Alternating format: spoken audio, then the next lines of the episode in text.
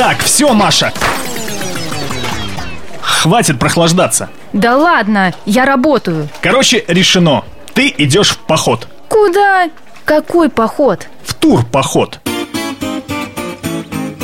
Всем привет! Я Мария Саханенок, приглашаю вас отправиться в настоящий турпоход.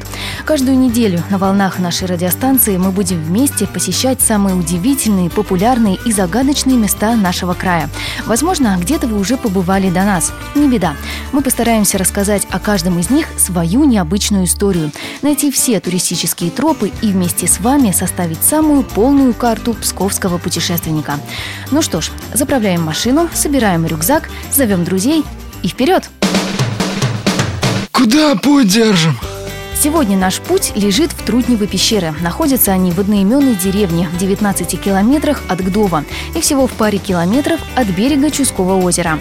Этот памятник природы поразит любого. Но скажите, где еще у нас в склонах песчаного карьера можно увидеть настоящие пещеры? Вдобавок, место окутано множеством легенд. Тайны местности. Так, один помещик, по другим источникам мельник, по некоторым данным звали его Трутнев, решил на этом самом месте построить мельницу. А когда началось возведение плотины, на утро она оказалась разрушенной. Все выяснилось спустя несколько дней. Ночью крестьяне увидели необычное сияние, а в нем женщину в белых одеждах с младенцем на руках, которая медленно уходила вдаль, пока не скрылась в одной из пещер. С тех пор Трутневы пещеры почитаются как место явления Божьей Матери. А плотину все-таки построили, но не здесь, а на 200 метров выше по течению. Есть здесь и еще одна святыня – камень с божьим следом. Местные жители верят, что это именно Богородица оставила на нем отпечаток своей ноги. Псковский историк Анатолий Александров видел его своими глазами. На дне вот этого самого оврага лежало несколько священных культовых камней со следами. То есть мы их называем камни-следовики.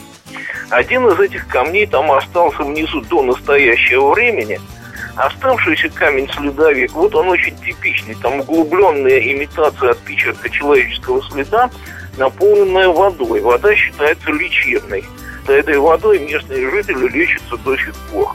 И как только во времена советской власти не пытались этот камень перевернуть или откатить из ручья, ничего не получалось.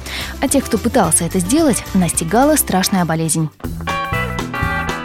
Своими глазами с тех пор это место особо почитается, даже природой. Например, в Трутневых пещерах раньше всего распускаются цветы весной.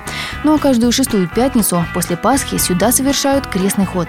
Приезжают поклониться Божьему следу даже из-за рубежа, а стены самой большой из Трутневых пещер испещрены надписями, в том числе и вековой давности. Спросите, что сюда тянет? Лучше всего об этом рассказывают местные жители.